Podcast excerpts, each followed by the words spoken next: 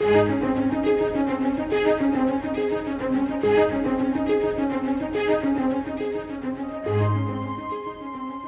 great example and instructor in prayer is the Lord Jesus Christ. In God's Word, we find everything we need to develop a life of prayer. Join Scott Pauley today as we study the Bible together. The greatest thing anyone ever does for me is pray for me. I know that because I've seen the fruit of it in my own life. Now, we've been talking about the importance of praying for ministers, praying for those who are in the work of the Lord. We'll conclude that thought, that study today, with two final occasions where we're, we're asked, we're requested in the New Testament to pray for God's servants. Now, the first of these is 1 Timothy chapter 2. Now, these are powerful verses really for anyone in leadership.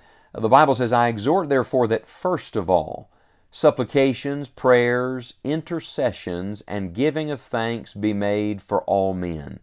There's a beautiful word there, intercessions. Literally, it means uh, to entreat the favor for someone else.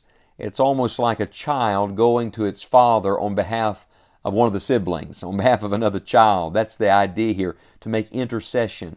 And I love this phrase, first of all. First things first, the first thing we should do for others is pray for them.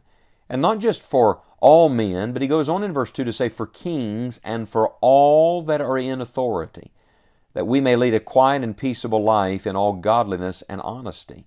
Now, certainly, we ought to pray for those who are leading in our nation. That's the idea behind the word kings here. We don't have a king in our own nation. We have a president and we have a Congress and elected officials, and we should pray for them. But then he adds this phrase, all that are in authority. And the idea here is anyone that's in a responsible position. Uh, the pastor is not a king. Uh, they rule, but they don't rule as kings, they rule as stewards. They're guiding others to God. But remember, pastors are bishops, they're overseers. And if you pause and think about this for a moment, pastors make important decisions not only for themselves, but for the entire local church. They make decisions every day that affect lots and lots of people. So, how do we pray for the pastor? Well, one thing we should pray for those that are in authority is that God will give us wisdom. Give them wisdom. James chapter 1 verse 5 says, If any of you lack wisdom, let him ask of God, that giveth to all men liberally and abradeth not, and it shall be given him, but let him ask in faith, nothing wavering. Sometimes we want to entreat a person in authority and get them to do what we think they should do. Could I remind you that your prayers will do more than your conversations? And certainly prayer is better than criticism. And before we just run to someone else to tell them what we think they ought to do, we ought to begin by talking to God for that person, on behalf of that person. The verse goes on to say that we may lead a quiet and peaceable life in all godliness and honesty. You see, your prayers come back to you because as you pray for those in authority, it's going to affect not only them, but yourself and all that they touch.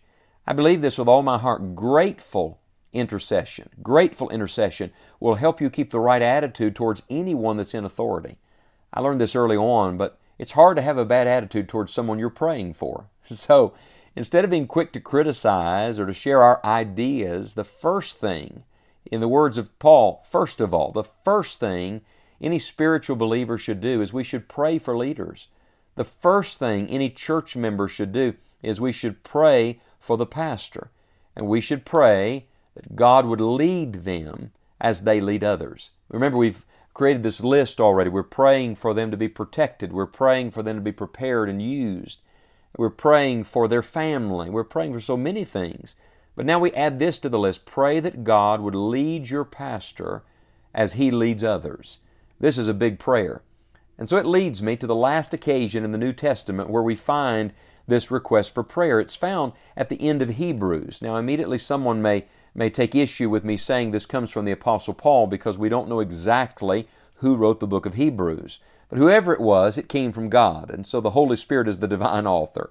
And in Hebrews chapter 13, verse 18, we read these words Pray for us. It does sound a great deal like the Apostle Paul's repeated injunction, Brethren, pray for us. Pray for us. And then he says this For we trust we have a good conscience, in all things willing to live honestly. Now, to this point, by and large, we've prayed mostly for the pastor's ministry. and for the fruit of his preaching, and for boldness as he gives the word, and for divine appointments. But now we're praying the most personal thing for him. And I believe it's last here in the New Testament, not because it's least, but because perhaps it's most emphasized. We're praying for him as a person. We're praying for the pastor as a Christian, as a fellow believer. What are we praying for in Hebrews 13, verse 18? We're praying for our pastor's personal growth, for his spiritual blessing. Listen to this. He said, I want to have a good conscience, and I want in all things to live honestly. I want to be a sincere Christian. I want to stay right with God myself. You see, his whole ministry grows out of his life. Hebrews 13 is filled with injunctions about those that are over you in the Lord. Uh, for example, we're challenged early on in the chapter to honor them that are in authority, that have the rule over you. Then we're challenged in verse 17 to obey them that have the rule over you and submit to them. In verse 24, we're to salute them, and speak to them. It's awful, really, that people sometimes come in and out of a church and never say a kind word to the minister, uh, the person that gives you God's word, and we never speak a kind word.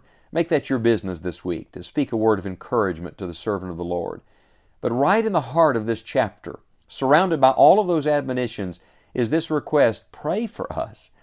I say again, the greatest thing you're ever going to do for the minister is pray for him because it connects to every other thing in his life and ministry. So let's review our list. Do you have all seven of them? This is how you pray for your pastor. You can pray it for an evangelist. You can pray it for a missionary. You can pray it for a Bible teacher. But you should begin by praying for your own pastor, for that one that is called of God uh, to oversee the flock that you belong to. We learn first that we should pray that God will protect him from every enemy. Romans chapter 15. Ephesians 6, we learn secondly, we're to pray that God will prepare and use him. In Philippians, we learn that pray, to pray that God will help him as he deals with problems. In Colossians 4, we learn that we should pray that God will give him divine appointments. In 2 Thessalonians 3, we're to pray that God will give him lasting fruit. In 1 Timothy 2, we've learned to pray that God will lead the pastor as he leads others. And then in Hebrews 13, 18, we're to pray for our pastor's personal growth and blessing. Seven things to pray for your pastor. Take one a day for the next week and pray these for the man of God.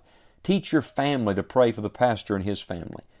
Long, long ago, the man who is called the Prince of Preachers, Charles Haddon Spurgeon, was asked one day about his own ministry, why he thought God had so blessed the, the tabernacle there in London, and why there was so much fruit.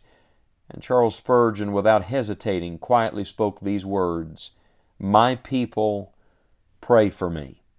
They say that even as Spurgeon stood to preach, there was a group of men gathered in the basement of the church beneath where he stood, praying for him in every meeting. I wonder if the church you belong to wouldn't move forward and the pastor wouldn't be strengthened and many others might be saved and helped if your pastor could simply say, My people pray for me. Would you put this him on your prayer list and these specific things, and would you begin today to pray for God's servant and have a part in God's work?